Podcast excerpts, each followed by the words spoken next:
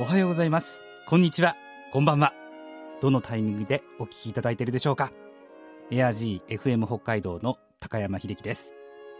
このポッドキャストは、北海道の FM ラジオ局エアジーで毎週日曜日放送中の朝倉という番組のスピンオフ番組としてお届けします。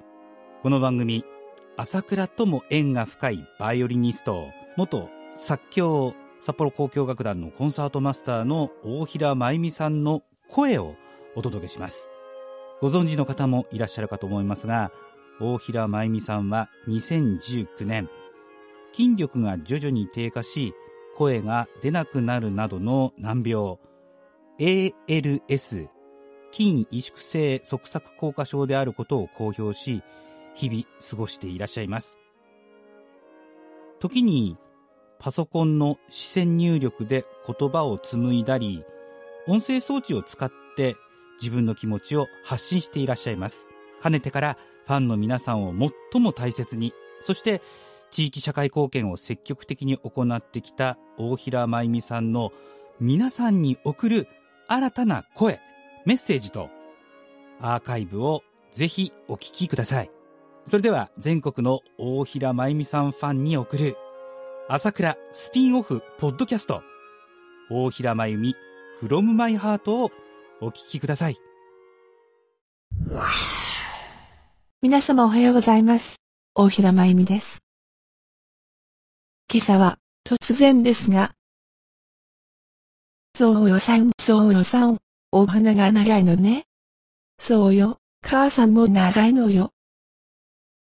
世界中で愛されてる、ゾウさん。昔からサーカスでも人気者です。大きな体に長い鼻、小さな目に太い足。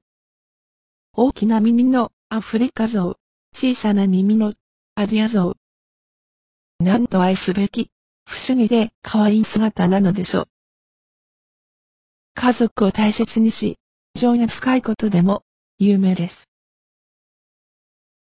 先日、ネパールの巨大な巣像の謎に迫るという番組を見ました。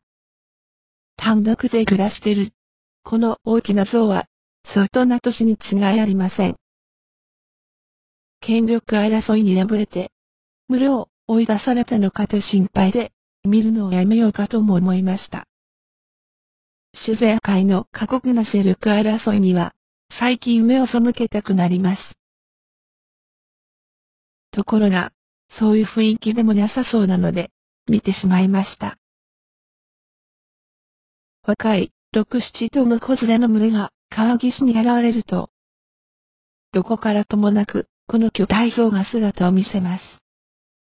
そして、あたかも道案内するかのように、川を渡り始めたのです。結構な深さの川です。小さな小僧は、溺れそうになりながらも必死についていきます。やっと向こう岸にたどり着くと、ほっとするとともに、野生の動物の本能に驚かされます。そもそも、危険を冒してまで、どこに行かなければならないのでしょうか。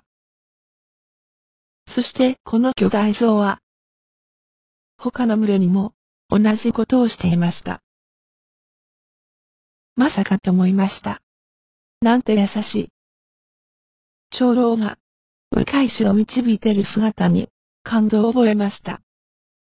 経験から得た知識を体を張って若い世代に伝えているのです。頼もしさとともに羨ましささえ感じました。最近人間の世界ではあまりにも虚しい事件が頻発しています。この巨大像のように優しく温かく若者を見守ってくれるお年寄りがいてくれたらいいのにな。いえ、人頼みではいけませんね。私もいい年になりました。全身不随にはなってしまいましたが、何か自分にできることがないか探してみたいと思います。巨大像のように、そっと暖かくできる何かを。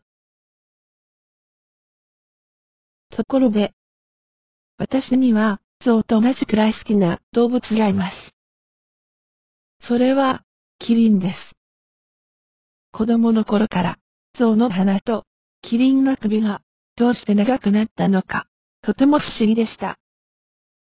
今でもその謎は持ち続けています。ここで、キリンにまつわるお話を一つしたいと思います。釧路動物園に、キリンを贈呈したいというご婦人たちがいらっしゃいました。それに関するイベントで、キリンの曲を演奏してほしい、とのリクエストをいただきました。探したのですが結局見つからず、とても困ったことがありました。思いつくのは、同じ名前の清涼飲料水のコマーシャルソングばかりです。象に比べて影が薄いのかな、と感じたことを思い出しました。そういえば、札幌の丸山動物園で近いうちに象の赤ちゃんが生まれるとなことです。妊娠期間はなんと1年10ヶ月。待ち遠しいんですね。でも、一番待ち遠しいのは、お母さん象に違いありません。最近、腹部エコーで、元気な赤ちゃん象の様子が確認されたそうです。そして、小さくて長い鼻もちゃんと映ってたそうですよ。どんなに愛くるしいことでしょう。その幸せな日を想像しているうちに、なぜか、昔大切にしていた象のぬいぐるみのことを思い出しました。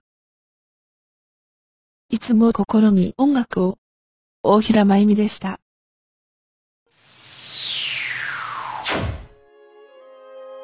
最後までお聴きいただいた皆様、本当にありがとうございます。大平真由美さんへの応援メッセージ、感想などもお待ちしています。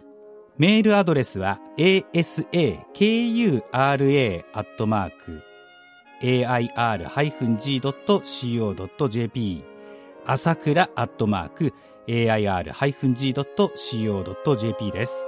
または、エア G のホームページに行っていただくと、入力フォームがありますので、そちらからもメッセージを送ることができます。